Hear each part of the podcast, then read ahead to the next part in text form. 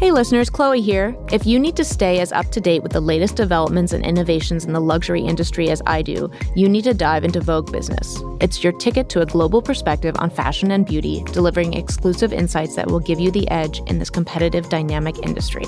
Just visit Vogue Business dot com today and use the code R U N twenty at checkout to join the Vogue Business community. That's Vogue Business dot com, promo code R U N twenty. Don't miss out.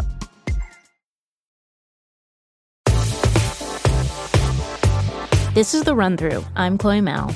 And I'm Gemma Nardi. And we are day two of Fashion Week. Happy New York Fashion Week, everyone.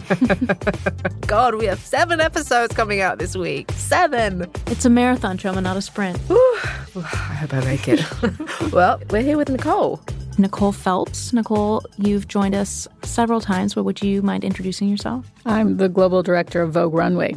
Tell us who you interviewed today.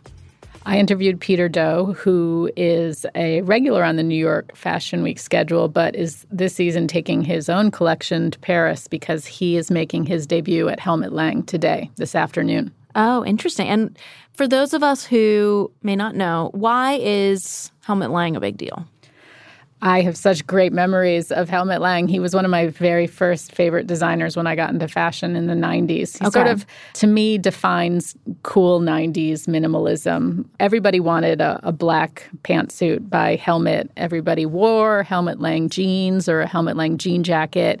And, uh, you know, the lucky few who scored one of his cool military parkas. You know, I, I looked on with envy. What do you have of Helmut now that you still wear?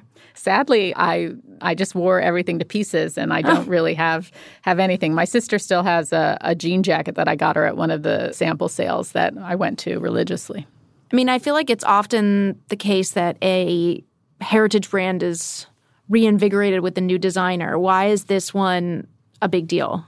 Uh, Helmut Lang has been through many, many uh, changes since two thousand five, I think, is when Helmut Lang, the designer, walked away.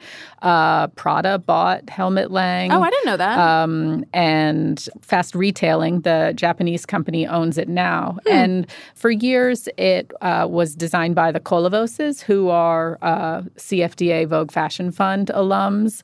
Other designers have cycled through sort of anonymous design teams, and they gave the job to Peter, I think, because he has so often said his major influences were Helmut Lang and Martin Margiela. And uh, because he's such a promising young designer with someone who came out uh, and very quickly established a signature, you know, very strong on tailoring with some of the same codes that Helmut was known for, like a clean, uh, sort of minimal, strong aesthetic. Were you surprised by anything in the interview with him? I thought it was a really thoughtful interview, and he talked more about his his past and his youth with me than I've ever had a chance to talk. I know. The producer said they were crying in the studio when it was being recorded, that it got very uh, mm. intimate. I can't wait to hear. I think, well, he says interesting things about how when he started his own line, he didn't, you know, he didn't really talk about his identity as a Vietnamese immigrant who came to America at fourteen and settled in, you know, in the suburbs of Philadelphia. Growing up, he sort of was a bit of an outsider. And so that was, it was cool to learn a little bit more about that. Maybe gave me a little more insight into mm. how he designs. And Peter Do is also now designing for Banana Republic or doing a capsule collection for Banana Republic? He did a capsule collection for Banana, and that comes out in October. So okay. B- big, big moment for Peter. Yes. Yeah. One thing you'll notice in this interview is that Peter Do refers to his own collection as P D. And we started off by talking about what it was like for him to dig into the Helmut Lang archive.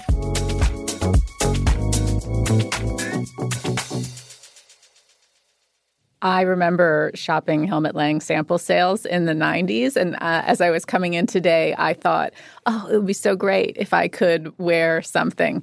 But the thing with Helmut Lang is that they were functional, uh, sort of minimal, uh, based in reality clothes, and I wore them all to death. Um, my sister still has a denim jacket from his jeans line, and it's totally, totally shredded. And so I'm curious what, if anything, is in the Helmut Lang archive. Were you able to go and look at pieces from the nineties and the early two thousands? We did. We did. You know, we, there's there's a lot of digging. there's, a, there's a big archive in New Jersey. There's an archive in the basement. There are pieces all around the studio. When I, when I went to, to interview for this job, I wore my, my painted jeans that I've been wearing for, I, I would say, like fifteen years at this point. It's the only pair of white jeans I have. It's not white anymore. But it, it's been with me through many stages, and it was my good luck charm, and I got the job in those jeans. And we used those sort of like that's a base for the next sort of like kickstart the denim line again. Because I like I agree with you. Like I felt like Helmut Lang clothes. Like when people talk about Helmut, they talk about sort of like the pieces and that they still wear them. And it's sort of like I, I wear the clothes, and it's so rare for someone to talk about a brand that they interact with in on a personal level. Because you know when you hear about, there's a lot of heroes of mine that I would never had a chance to wear the clothes or participate in that way. But I felt like for Helmut, there are pieces that I remember saving up money for. I mean, they had vintage at that point, but that I saved up money for. They were still expensive for vintage pieces that I still treasure and love and still wear to this day. There's a lot of uh, interest around Helmut Lang pieces on online, right? There was yeah. that Timothée Chalamet posted something about a utility vest that he had found or something. And I remember uh, all of us at the office were... Uh, you know, sort of went crazy for that because Helmut Lang is a hero of ours, too. And then, you know, to see it sort of uh, cross over into the world of celebrity was interesting. Have you been a, have you been a, like an archive shopper? Do you, are you always on the hunt for Helmut pieces? Have you ever found anything online that you've bought? I feel like I've never had, like, good luck finding pieces online. But all the pieces that I found through from, like, you know, resurrection shops and like here and London's and Paris and things like that, like by chance. I felt like I always find really good piece when I'm not looking, and I felt like that was that's was like true with Helmets, where you kind of like stumble upon, but I never had any luck sort of like seeking out to the exact pieces that you want. I, I think I think the world of Helmet is is so vast in terms of. It's sort of like an evolution of the pieces that he made. There's foundational pieces that would sort of like evolve and carry over. Um, and I feel like everyone, like Timothy or me, like we all have a, a version of like what we liked that we sort of like look up to. Yeah. How did you stumble or come across his work, uh, you know, early on? How old were you? Where were you? And what turned you on about his collections? I think Tumblr.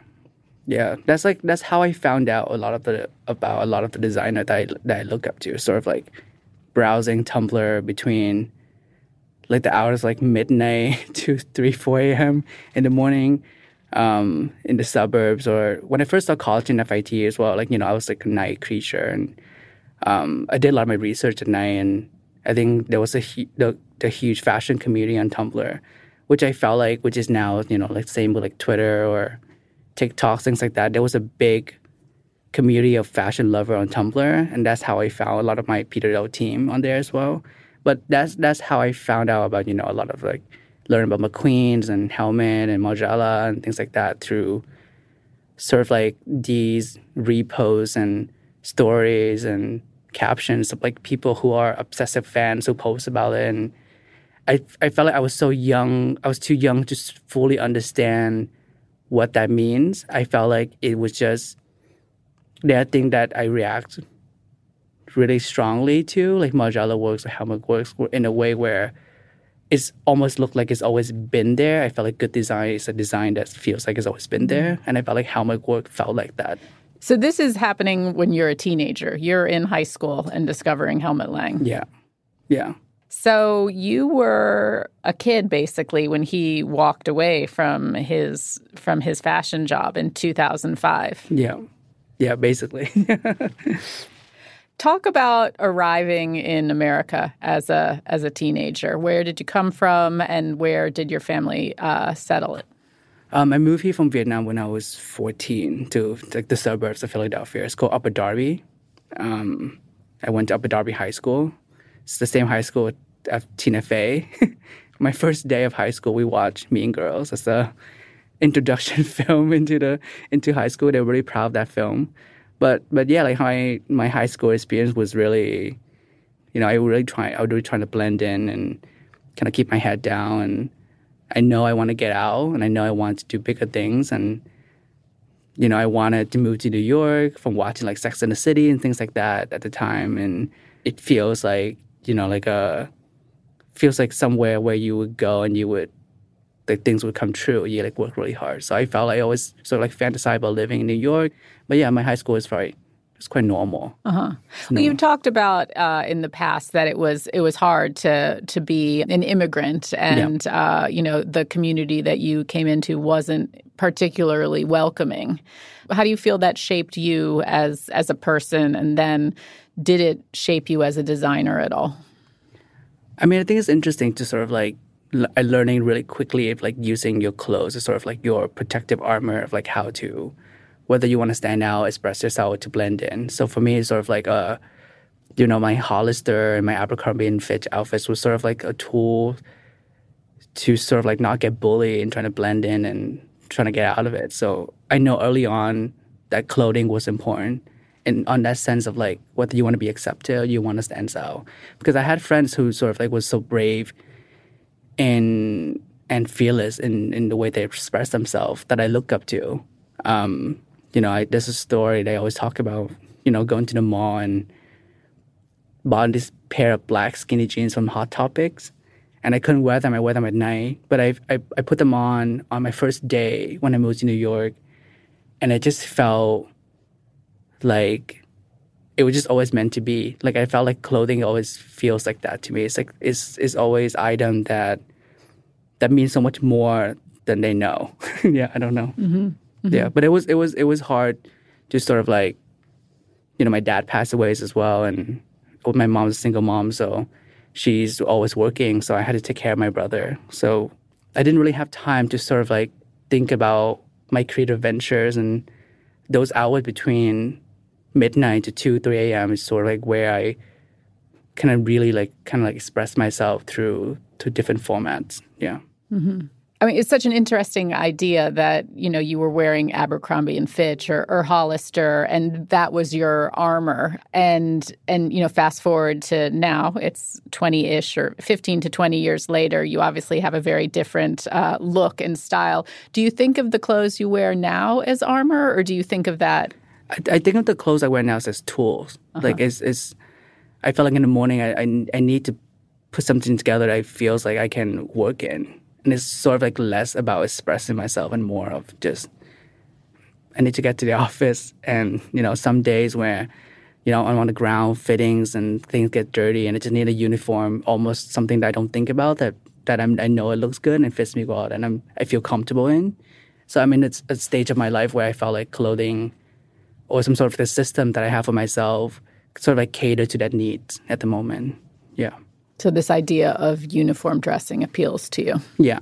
Yeah, and that's kind of like what we that I do f- for my own brand and what we're trying to do in Helmut as well.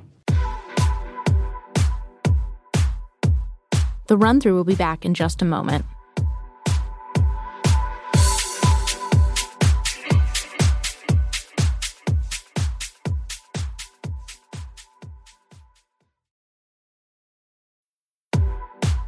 I'm excited to tell you about Fat Mascara, an award-winning podcast hosted by two beauty journalists who share their insider access to the beauty industry. Twice weekly, hosts Jessica Matlin and Jennifer Sullivan talk candidly about beauty, news, trends, and the latest products and treatments. You can expect industry gossip, unfiltered product reviews, and revealing conversations with brand founders, makeup artists, perfumers, dermatologists, and more.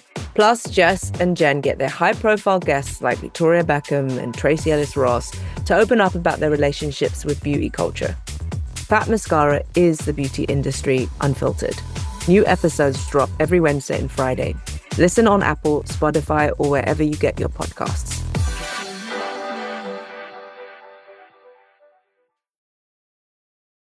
Well, let's backtrack a little bit and yeah. talk more about high school and, and your your youth. You're you're new to America. Uh, you know, school is challenging. You know, whether you're fitting in or standing out. Would you say that your high school experience sort of stifled your creativity, or it uh, sort of enhanced your creativity because you were maybe a little bit of a loner?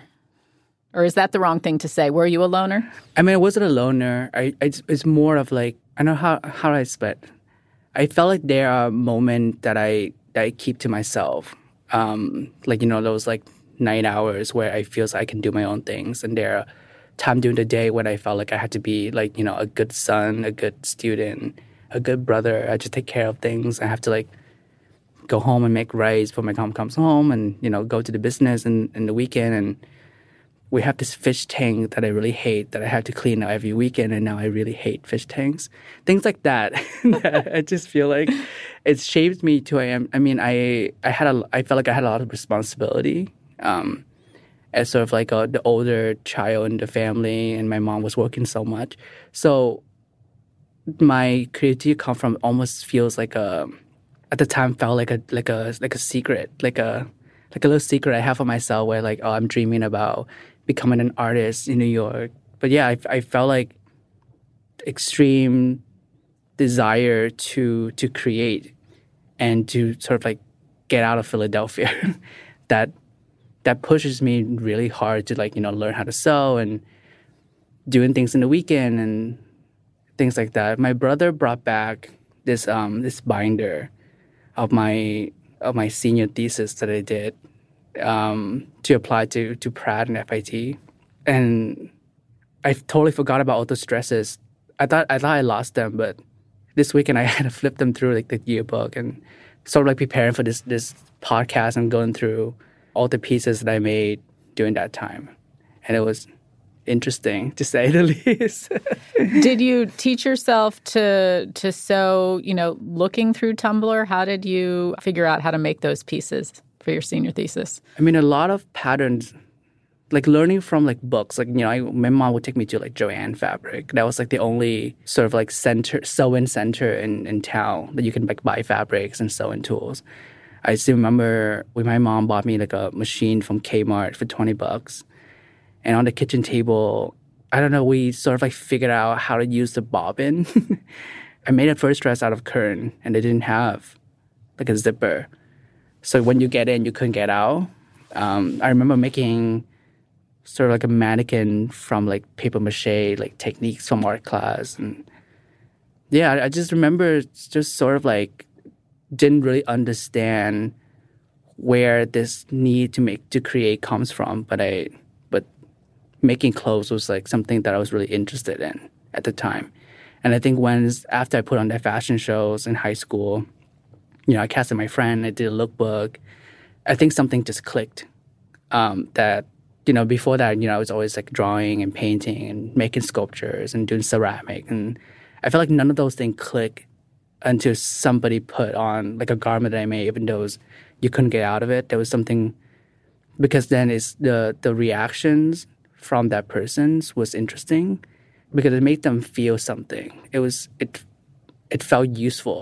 Well, that resonates for me, the idea of you as the older brother and the responsible one, and you had a lot of a lot of jobs to do as a young person, and and I guess it makes sense that you would take satisfaction from creating things that have a usefulness.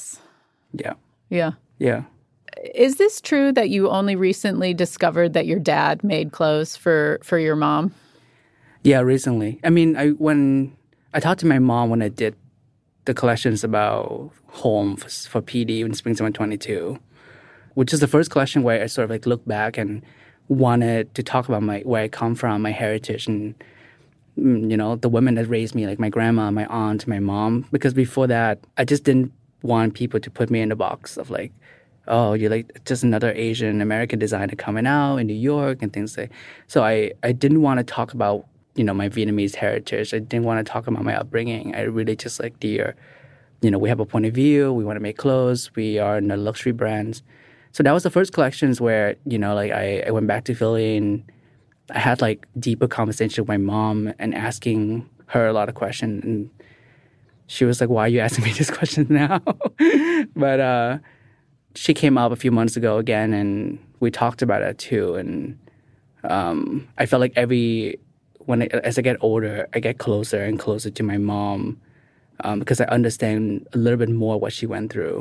But they met at sort of like a factory in Germany, um, and I think he was driving she was like weaving fabric, and he was uh, like the driver. Uh, let's like drive these things around, and then he learned how to how to sew using patterns and sort of like fix them. And he made jeans for my mom. I think that's how they, she fell in love, mm-hmm. maybe. Um, but yeah, that's like she told me sort of like all those stories. Mm. Who are you making jeans for? I like. I mean, I like. I love. I love that story of like making something for some for people that you care about. Because I mean, at the time too. Back when they met, like, you know, there was, it's not like you can go out and go shopping. If you want something, you either super rich and someone made it for you, or you have to make it yourself. Mm-hmm. Um, and I think that's an act of kindness, an act of love. Um, and that's kind of what I want my clothes to be, you know, like, and I want to be, I want to be there for people. I want to be helpful. I want to be useful. Um, I don't want it to add more waste to the world. Because even just like talking about sustainability and fashion is already sort of like an oxymoron sometimes. Because mm. right now I'm already, you know, when you think about it, with this job, I'm adding four more collections into the into the fashion industry. So I, I'm thinking more about the work that we put out and how can we evolve and not sort of like discard every season and constantly seeking out newness. And how do I how do I add to the conversations that. Like, good things takes time, and there is a better way to sort of consume, and there's a better way to design. I think we should step back and talk a little bit about what made Helmut Lang so special. So he is a designer who rose to prominence in the nineties, which was a, another time of generational change in fashion, coming off of the eighties, which was a, a lot of pomp and circumstance, a lot of poofs, a lot of Christian Lacroix and polka dots. And Helmut Lang comes around, and it's, you know, almost strict, I guess you could say, very clean, pared back, and minimally designed tailoring on the one hand, and then on the other. Other, uh, all of this elevation of uniform type pieces. You had uh, parkas, for example, uh, like military parkas on the on the runway, which it's hard to believe, but at that time felt sort of groundbreaking and and novel. And uh, the way that he he sort of made jeans into a designer item. Yes, there had been designer jeans in the seventies and eighties, but these there was there was a different quality to the to the Japanese denim, the stiff, unrinsed denim. And he really sort of did dress the new uh, the new generation in fashion, I think. Would you agree with that? Yeah, I agree with everything you just said. And so the difference between the Helmut Lang, the original, and what you're doing is is that uh, Helmut Lang, it was a designer price point. And the way that the, the company is run now, it's it's not quite as high as what you're doing at Peter Do. It's more of what fashion calls like a contemporary price point. Is that accurate? I feels like, I mean, there's so many boxes on the sales floor. So yeah. I would say that would be the closest on what people understand, like sort of like a high contemporary. But I, I don't even want to think of it that way, because I felt like that's already like sort of like limiting us. Because there are things that are, you know, that would cost, you know, more than what the price point is now for Helmut. But there will be things that the price would just make sense. Like, I felt like, you know, like when we had conversations with my C E Os, you know, there are a lot of things. We want to build trust with our customer. We want to open up the dialogue to a wider group of people. But at the end of the day, you know, um, I, I want to create a system of dressings that, that would be there, that sixty, seventy percent of the body would be carryover season after season. And it's really be about and evolutions, and not this constant search for, like, it won't feel like every season will be a brand new themes and suddenly they go in somewhere and now I have to design for that. And I felt like we want things to have sort of like longevity, and it doesn't have to be super expensive. Uh, tell me about specific Helmut Lang collections or pieces that have meaning to you. All of it. I think I think the because is so consistent. I think there's like a consistency that felt really confident. There's this idea of like repetition uh, that things come back again and again in different form. It's like really inspiring to me to sort of like having things that you believe in, that you worked on over and over again to perfect it season after season, or destroy it, or collage it, or slash it, or paint it over it, or burn it and make it something else. Like I feel like there's some things, the idea of like, you know, that's that's sort of like what I what I look up to. Yeah, he was uh you know groundbreaking in ways beyond design, of course, too, because he made that you know, radical decision to to show uh, in New York before uh, London, Milan, and Paris. And uh, after he did, everybody joined the party, and suddenly uh, New York was no longer the the last.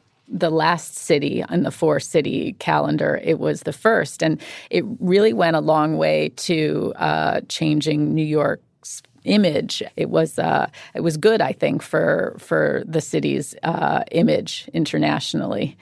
Yeah. Here's the reason why if you work in the industry in, in New York, you you never had a Labor Day off. Thank you. Here's the reason why we always work on Labor Day. Thank you, Mister Lang. Well, I want to talk about Helmut Lang's legacy because, and it could just be because I'm the target audience. I'm the right age. I was there when he was at his peak. Uh, that he's always remained my reference. And I think that he is unique in that way, along with Martin Margiela, that he he's always a reference. It's not like Helmut Lang ever goes in and out of fashion. And I think it has to do with the fact that he he left at his peak, like Martin Margiela. Yeah. It's a it's a It's a smart thing to do, right? Uh, leave yeah. when you're leave when you're at the top. But talk to me as a designer. Why do you think his work resonates so so loudly and strongly for so many of you? I don't. I mean, I can't speak for other people, but like, I think I think for me, I always look up to people who are consistent, who who know what they want, and who I don't know, like. persevere and like really believe in what they're doing and kind of go for it, you know, like Rei and now, you know, Rick, you know, even though I don't wear Rick, I just, I look up to what he does as well, because there's just something so powerful about somebody who just does what feels right for them um, and not sort of like influenced by what's around.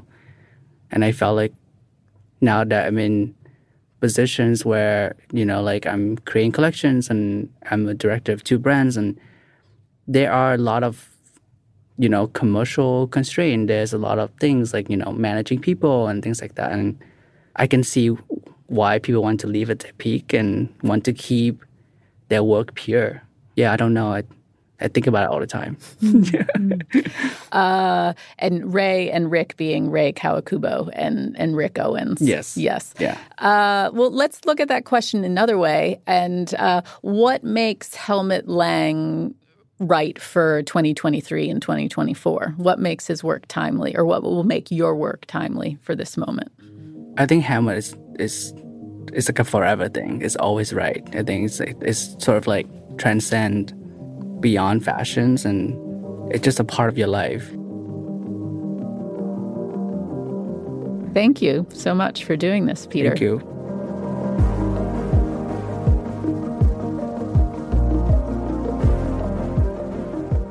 Nicole, that was so moving. I got, loved getting to know him more. And wow, I really want to go to visit that Helmut Lang archive in New Jersey. That sounds very up your alley. uh, that's it for today's episode of The Run Through. We have a killer episode coming on Monday for our New York Fashion Week Shark Week. See you then. That's it for this episode of The Run Through. The Run Through with Vogue is a production of Condé Nast Entertainment. The show is produced by Susie Lechtenberg, Chelsea Daniel, and Alex John Burns. It's engineered by Jake Loomis and Gabe Quiroga, and mixed by Mike Kutchman. See you soon. Bye.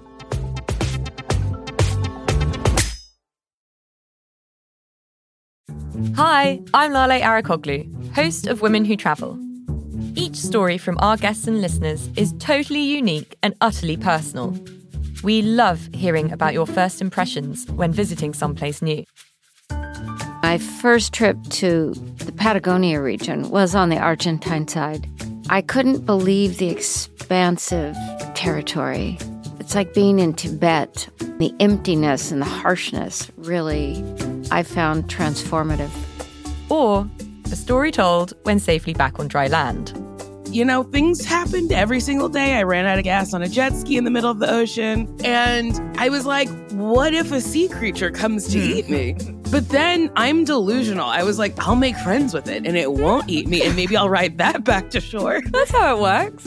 Yeah. Join me, Lale Arakoglu, every week for more adventures on Women Who Travel, wherever you listen to your podcasts.